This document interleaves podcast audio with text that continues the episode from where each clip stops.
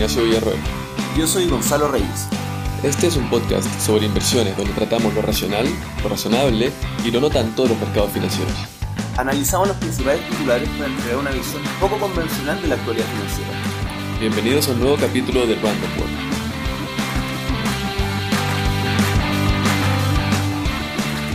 Bueno, hoy, hoy vamos a hablar de lo que es Private Equity, que es una clase de activo que la verdad está haciendo cada vez más ruido en el mercado local y que hasta hace algunos años básicamente estaba reservada para institucionales.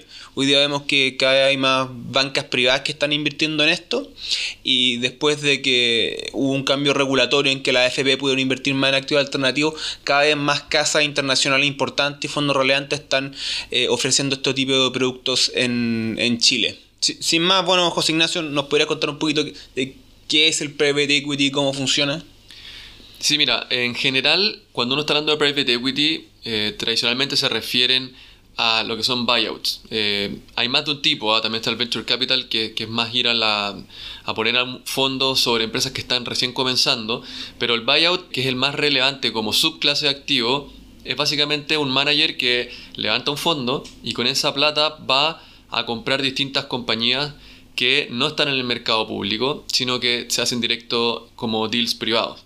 Eso los managers las toman, dado las participaciones que logran, pueden hacer cambios en el management, pueden tomar decisiones de financiamiento eh, y en el tiempo te pueden devolver buscando en el fondo alguna forma de salir de esa empresa, ya sea por mercados públicos, vendérselo a otros fondos, eh, y eso hace obviamente devolver el flujo hacia el inversionista inicial ahí, ahí creo que hay un punto que es muy interesante porque lo lógico es que uno habla de private equity y public equity, refiriéndose a public equity como a acciones que transan normalmente en la bolsa.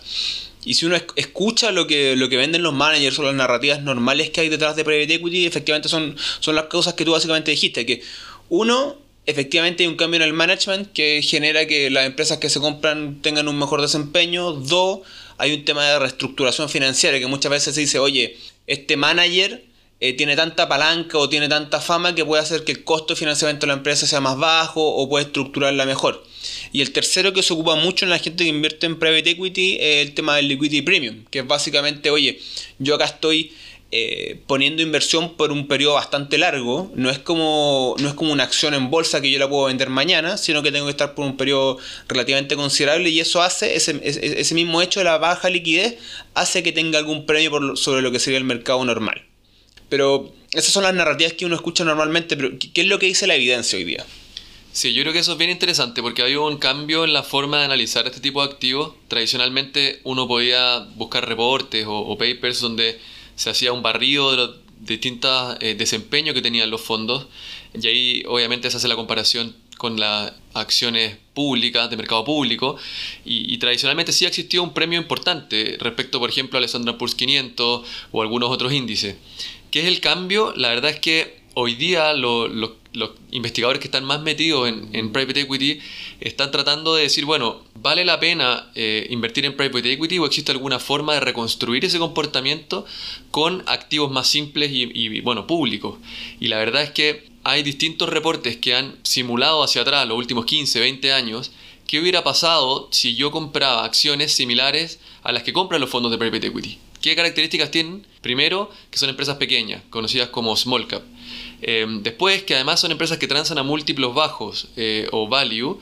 Y además, como ya lo comentábamos, que normalmente tienen un apalancamiento mayor que las de su segmento. Entonces, hacer una estrategia así, con vehículos totalmente convencionales como ETF, y incorporando palanca eh, con las distintas cuentas de margen que afuera se puede hacer de manera muy simple, reconstruir una estrategia que haga eso sistemáticamente ha tenido mejor desempeño que el promedio de los fondos de private equity en largo plazo.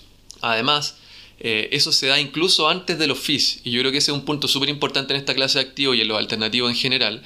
Los fondos de private equity, cuando uno toma la base de datos completa de Cambridge o de Preqin, que son como los dos grandes proveedores de datos, han tenido en los últimos años un promedio de fee por año del orden de 6%, que obviamente está muy por sobre lo que uno logra obtener en eh, vehículos más tradicionales o de acciones públicas. Entonces, la verdad es que yo creo que esto es bien interesante porque, por un lado, si fuera posible reconstruir el private equity con vehículos simples y, totalmente líquidos, eh, ya no tiene sentido hablar de un liquidity premium, ¿Por qué se podría haber dado esto? ¿Por qué se extingue, entre comillas? La verdad es que una de las razones que encuentran los investigadores es que la gente que está entrando en estos fondos valora tanto el esquema de reportería de resultados que tienen, que es básicamente trimestralmente actualizar el comportamiento del portafolio, pero no tienen un mark to market verdadero y que además tiene flujos que en el tiempo eh, la verdad es que le resulta bastante cómodo a los inversionistas, que la gente estaría sobrepagando por esa estructura, extinguiendo así el premio por liquidez. O sea, en el fondo, que tiene harto sentido. Uno habla de premio por liquidez cuando efectivamente es difícil entrar al mercado o es difícil salir del mercado, pero hoy día incluso tiene fondos, si entiendo bien, que van al mercado secundario y efectivamente hay transacciones importantes en mercado secundario. Lo, lo que es un poco curioso porque termina siendo de alguna otra forma como acción entre comillas como OTC. Y eso efectivamente, como tú dices, extinguiría todo lo que es el, el liquidity, liquidity premium. Claro, ahí eh, la evidencia avanza bastante. Todavía yo te diría que muchas veces hay ciertas cosas de implementación que quizás uno podría decir, oye, uno no puede llegar y armar el portafolio que hacen estos distintos investigadores, porque puedes tener eh, llamados de margen, si hay movimientos muy grandes en tu portafolio eh, y, algunas otras variables más, de, más concretas desde el operativo, pero empieza a perder un poco fuerza la tesis tradicional de que existiría eh, tanta diferencia de entrar a estas empresas de mercado privado respecto a lo que uno podría hacer en mercados públicos capturando ciertos otros factores de riesgo.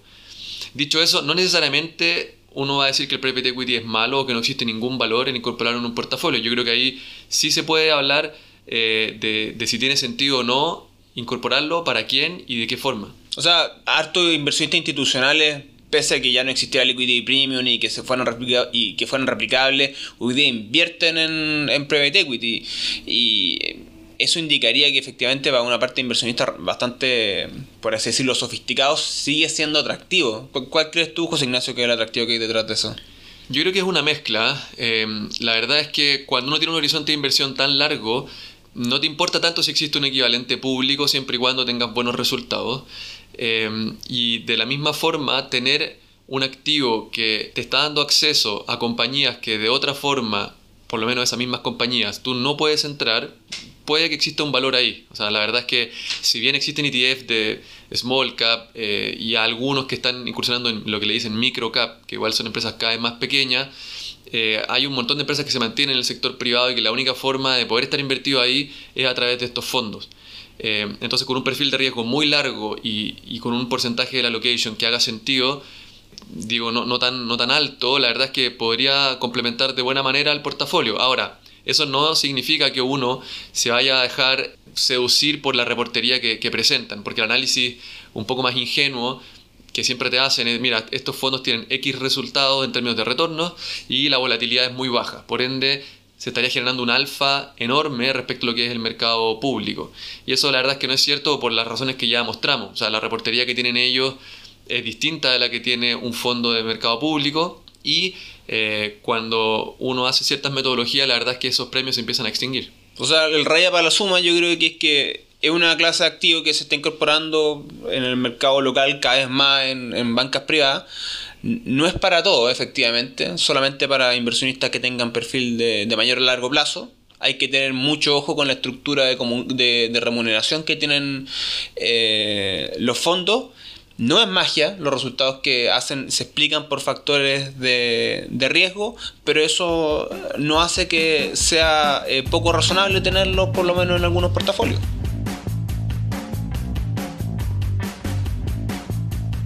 Hoy tuvimos la publicación del PIB del segundo trimestre para Estados Unidos. Eh, reportaron 2.1% de crecimiento contra el 1.8% esperado. Eh, así que hay una sorpresa positiva ahí que alguna gente en el mercado está diciendo que sería la razón de por qué tuvimos hoy día un buen desempeño en la bolsa. ¿Qué tan así es y qué conclusiones podemos sacar? Yo creo que acá es entretenido porque hace un buen rato eh, los indicadores de sorpresas macroeconómicos están teniendo cierto protagonismo a la hora de hacer análisis de mercado. Eh, hoy día el, City tiene un indicador de sorpresa económica, hay hartos bancos de la plaza local que efectivamente también tienen indicadores de sorpresa económica y es razonable ver qué tan útiles son estos para el mercado.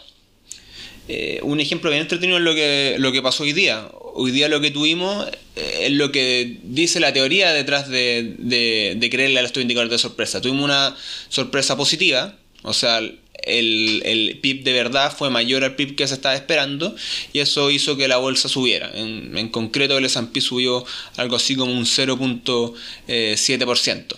Ahora bien, eh, este 0.7% la verdad es que no es, no un número extraordinario. Si es que vemos la distribución que tienen los retornos en Estados Unidos, más o menos un, en uno de cada cuatro días podrías tener un retorno que fuera eh, un 0,7 o, o, mayor a eso, lo que no lo hace muy, muy extraordinario. Claro, no lo podríamos distinguir si esto fue azar o, efectivamente hay una causalidad con la noticia que se publicó y de hecho no es difícil remontarnos algunos meses o un año y medio atrás donde buenas noticias de PIB venían con malos retornos en las bolsas y la explicación de turno era decir, bueno, pero mira, lo que está pasando es que este buen PIB va a implicar que la Reserva Federal empiece a normalizar la política monetaria un poco más rápido que lo que teníamos internalizado hasta ese minuto. Entonces la verdad es que la causalidad eh, se empieza a asociar con la noticia que, que más calce en ese día. Sí, es, eh, es, normal tratar de buscar indicadores donde mirándolos para atrás efectivamente parecieran ser bastante útiles.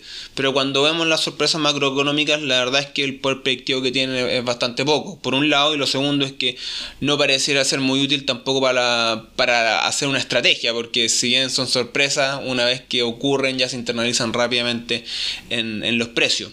Y lo otro es que la verdad es que los principales eventos macroeconómicos normalmente ya están bien internalizados eh, antes de que salgan los datos macroeconómicos, por así decirlo.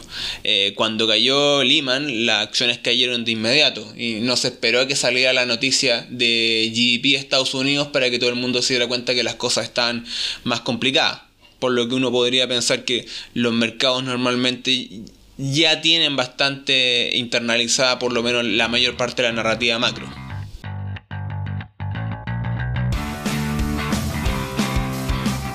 Bueno, ya se nos fue el tiempo y nos despedimos. Muchas gracias por escuchar este capítulo de Random Walk. Nos vemos la próxima semana.